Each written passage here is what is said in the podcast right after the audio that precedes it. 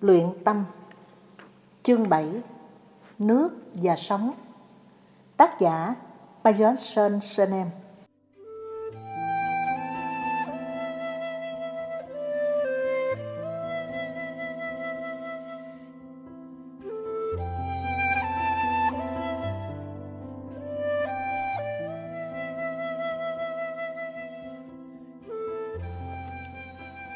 Vinmunsa là một tu viện lớn tại Hàn Quốc, có khoảng 300 ni.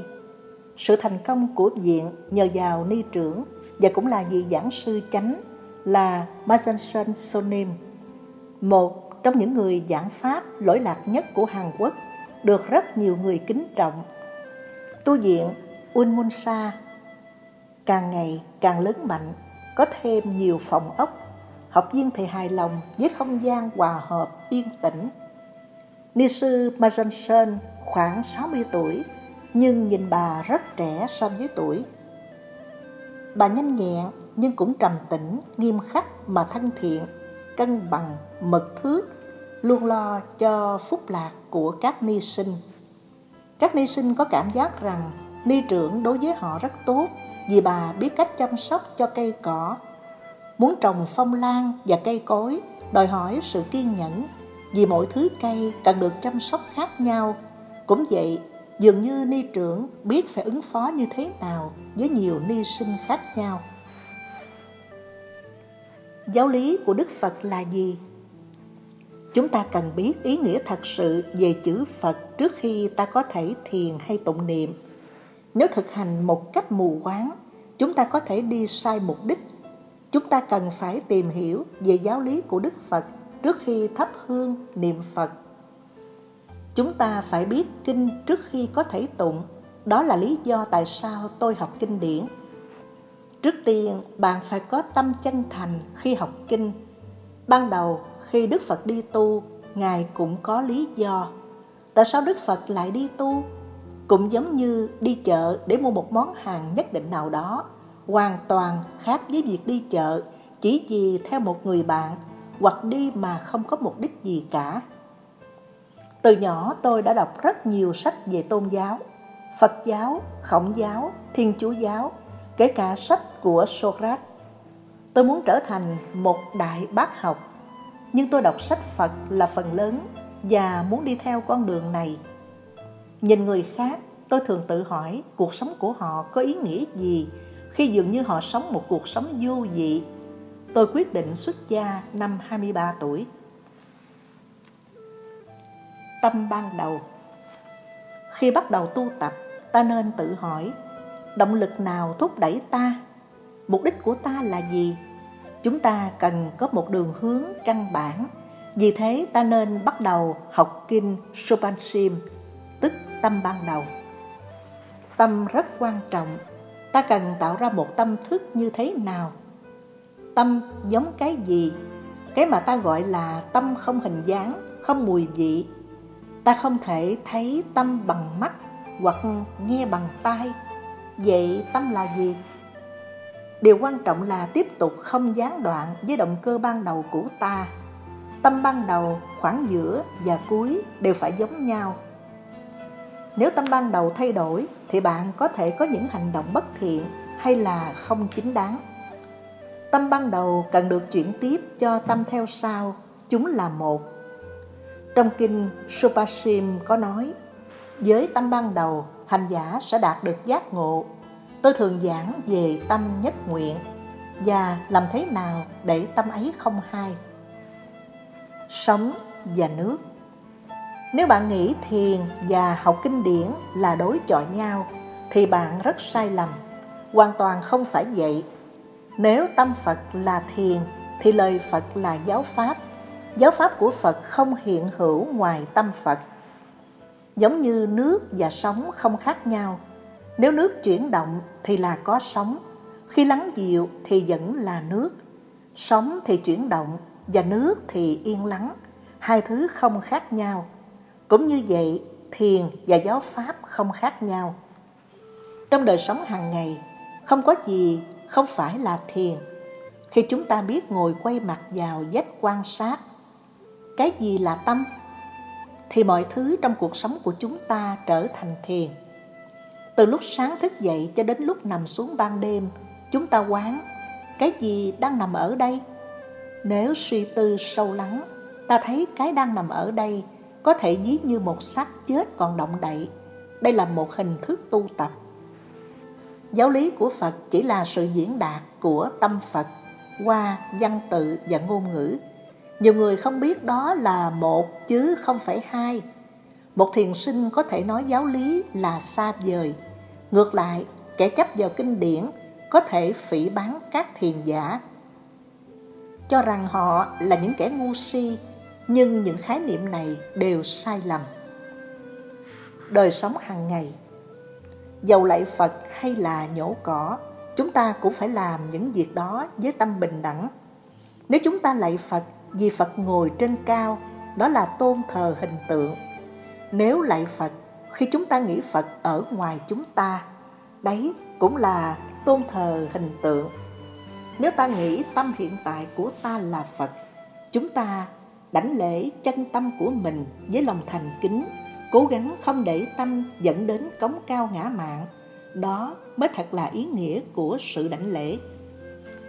Trong cuộc sống hàng ngày, khi làm những nhiệm vụ lớn nhất hay nhỏ nhất, nếu chúng ta sống chân thật, kiểm soát việc mình làm, đấy chính là ý nghĩa của chữ phật. Khi nhổ cỏ hoặc quét sân, thưa hỏi người cao tuổi hoặc làm bất cứ chuyện gì, nếu ta làm những việc này một cách thành tâm thật lòng thì đây là thiền.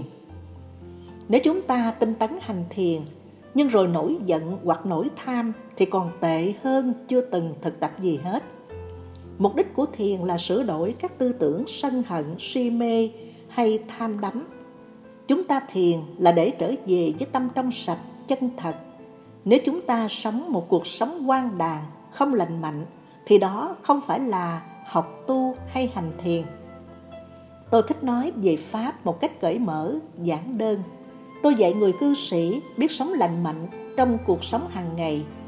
Như sen dương lên từ dũng bùn nhơ vẫn nở qua tinh khiết đẹp đẽ. Người cư sĩ sống ở thế gian vẫn có thể nở qua như sen vậy. Nếu họ dung trồng một cách sống tốt đẹp với nhau, đó là họ đã thực hiện ý hướng của đức phật như nước trong nguồn chảy ra. Ngay trước khi dạy bảo ai điều gì đó, chúng ta đã phải khiêm nhường. Nếu khuyên ai nên tạo công đức, chúng ta cần nhún nhường khi nói điều này. Trước hết chúng ta cần xét lại việc tạo công đức của chính bản thân. Trước khi bảo ai đừng nóng giận, tôi phải xét lại bản thân, xem mình có khả năng chịu đựng, nhẫn nại mà không trở nên giận dữ khi muốn nhắc nhở ai điều gì đó, ta không cần lớn tiếng. Trước tiên ta phải nhìn lại mình. Có thể ta mới có thể tự tin để dạy dỗ người khác. Chúng ta phải làm mọi việc với lòng tự tin. Nhưng thật khó tự tin, đúng không nào? Xét hành động của người thì dễ hơn của mình. Nguồn cảm hứng phải phát khởi từ trong lòng. Nếu ta hy vọng tìm được điều đó từ bên ngoài như thể nó rơi từ trên trời xuống thì thật là sai lầm. Sự dũng mãnh cũng phải bắt nguồn từ bên trong, từ lòng tự tin của chính mình. Giống như nước trong nguồn chảy ra, đâu có nơi nào khác mà ta có thể tìm được. Riêng cá nhân tôi, sự cảm hứng không ích lợi gì. Tất cả các công trình đã được hoàn thành ở đây không phải do tôi làm, mà do từ tất cả năng lượng của nhiều người khác hợp lại không phải chỉ có sức mạnh của tôi mà chúng được hoàn thành. Vì nhiều vị ni quyết hợp sức cùng làm, tu viện Unmanusa mới được như thế đó. Công trình này không phải thành công nhờ tôi có sức mạnh phi thường gì. Mọi thành tựu đều do sức mạnh của từng ni sinh đang học tập ở đây, góp chung lại, nó được kết tinh thành. Khi bạn chơi trò kéo dây, một nhóm người kéo dây và vì mọi người cùng chung sức kéo sợi dây chuyển động người đứng phía trước hay bất cứ ai không thể nói tôi là người làm cho sợi dây chuyển động không phải một người mà là mọi người cùng nhau hoàn thành điều gì đó người ta không thể truyền đạt ý của mình cho người khác. Ai đó có thể hỏi tôi, tại sao bà lại sống giữa núi vậy? Tôi có thể sử dụng câu trả lời của một vị thiền sư cho câu hỏi này. Trên đỉnh núi, mây đến rồi đi. Câu này rất hợp với tôi. Hạnh phúc niềm vui của một người không thể giải thích được. Nếu tôi uống nước, thì chỉ có tôi mới biết được nước lạnh hay nóng, và nóng hay lạnh như thế nào. Vì lý do này, tôi không thể diễn đạt được niềm cảm xúc mà tôi, một người nữ tu, đã trải qua. Nguồn gốc của giới luật Các vị tăng ni cần phải chú tâm, đặt nặng vấn đề đạo đức hơn người tại gia. Xét kỹ ta thấy, đối với các vị tỳ kheo có tất cả 250 giới, tỳ kheo ni có 338 giới, cư sĩ thì có 5 hay 10 giới, và cho sa di có 10 giới. Tôi đã giảng nhiều về các giới luật của tỳ kheo ni. Theo tôi, nhìn lại nguồn gốc của giới luật, tôi cảm thấy không cần thiết phải tuân theo giới luật một cách quá chặt chẽ. Nguồn gốc của giới luật là để bỏ điều ác làm điều lành, vậy là đủ rồi. Nếu chúng ta luôn giữ nguồn gốc của giới luật, nó sẽ trở thành bản tánh tự nhiên, tự động ta sẽ giữ các giới luật mà không cần được nhắc nhở. Hãy làm việc này, đừng làm việc đó đừng làm việc ác và xem điều này như nền tảng để làm việc tốt. Đó chính là lời dạy của Đức Phật. Thiền định và trí tuệ Tâm chúng ta giống như sóng biển, lúc nào cũng nhấp nhô. Thiền giúp cho tâm dao động trở nên yên tĩnh để có thể tìm giữa bao thứ trong tâm ta cái ý tưởng vững chãi, không sao động.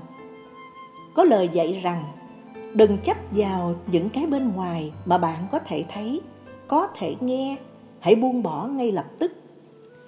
Trạng thái mà nội tâm tôi không bám víu không nôn nao không bận rộn là trạng thái khi tâm tôi đã lắng dịu hoàn toàn cũng như nước đang lắng động. Biển tâm dòng nước sâu thẳm của tâm khi đã lắng xuống một cách êm đềm thì đấy là định. Dù bận rộn thế nào bạn cũng cần phải cẩn trọng hơn, chú tâm hơn và điềm tĩnh hơn đã giúp mình bình tĩnh hơn, hãy tự hỏi, tôi phải giải quyết việc này như thế nào? Nếu bạn có chánh định, thì dầu công việc của bạn có rắc rối, khó khăn thế nào, bạn cũng không bị áp lực, kiệt sức. Thật ra bạn còn điềm tĩnh hơn. Nếu bạn có khả năng của chánh định, thì bạn có đủ sức mạnh để đối phó với mọi hoàn cảnh mắt của thiền giả có thể trụ vào một nơi cố định, không liếc ngang dọc mọi nơi. Đó chính là nhờ sự chú tâm. Nếu dòng nước tâm lắng động êm đềm, thì tâm sẽ trở nên trong hơn và chói sáng sau mọi phản chiếu. Nhờ có định mà trí tuệ phát sinh một cách tự nhiên rõ ràng. Trí tuệ của Đức Phật không thể có được giống như cách chúng ta tạo ra của cả vật chất khi tâm thức lắng động, lập tức ánh sáng trí tuệ chói sáng. Thiền sư Poso có nói, không có điều ác trong tâm thức, đó là giới luật. Không có sao động trong tâm, đó là định. Không có si mê trong tâm, đó là trí tuệ. Đôi cánh chim Giữa Tăng và Ni không có sự khác biệt. Cả hai đều là đệ tử Phật. Tăng và ni như đôi cánh của một con chim. Sứ mệnh của chúng ta trong đời là truyền bá lời dạy của Đức Phật. Tu viện Unmunsa Ở Umunsa có rất nhiều ban khoa. Có khoa giáo dục nhằm mục đích truyền bá Phật Pháp. Có ban văn hóa phát hành tờ in, ban hoạt động xã hội tổ chức các gian hàng bán lấy tiền gửi đến các trại phong, nhà dưỡng lão và cô nhi viện các vị ni thăm viếng những nơi mà con người đang đau khổ như một hiện thân của lòng từ bi của Đức Phật. Công việc của chúng tôi là giảng dạy ý nghĩa của Đức Phật. Đây là các nguyên tắc chỉ đạo của trường đại học. Chúng tôi phải phát đại nguyện bằng cách dung trồng các ý định của mình. Phải tinh tấn và dốc cả tâm trí vào tất cả những việc ta làm, không được dễ vui, không được trở lại với các thói quen cũ và phải luôn tinh tấn chúng ta phải truyền bá những lời Phật dạy vì Đức Phật bảo bánh xe Pháp phải quay không ngừng. Khi tôi mới đến đây, có chừng khoảng 70 vị ni. Trong 22 năm, nhiều việc đã đổi thay và số ni tăng lên rất nhiều. Hiện tại có khoảng 230 ni sinh, nếu cộng luôn tất cả những người làm việc ở đây, con số có thể lên đến 257 người. Trong tương lai, tôi mong có những vị ni xuất chúng có kiến thức cao hơn tôi sẽ xuất hiện và phát triển tu viện này hơn nữa. Tôi bảo với tất cả ni sinh rằng, họ phải trở nên những con người giác ngộ bằng những thành quả của chính mình. Họ phải trở nên các nhà tư vấn thông thái. Đi đến đâu, họ cũng không phải quỳ lụy khúm núm. Tất cả chúng ta phải trở thành những phụ nữ xuất sắc trên con đường đạo. Sống hòa hợp Ban đầu tôi không tha thiết muốn được trở thành ni trưởng. Ý định tôi là nghiên cứu và giảng dạy kinh điển ở thủ đô. Tuy nhiên, ni chúng ở tu viện Unmusa nhất quyết muốn tôi làm giảng sư cho họ và sau đó yêu cầu tôi làm ni trưởng. Điều mà tôi thích khi làm ni trưởng là tôi có trọn quyền để làm cho các ni sinh thêm thoải mái.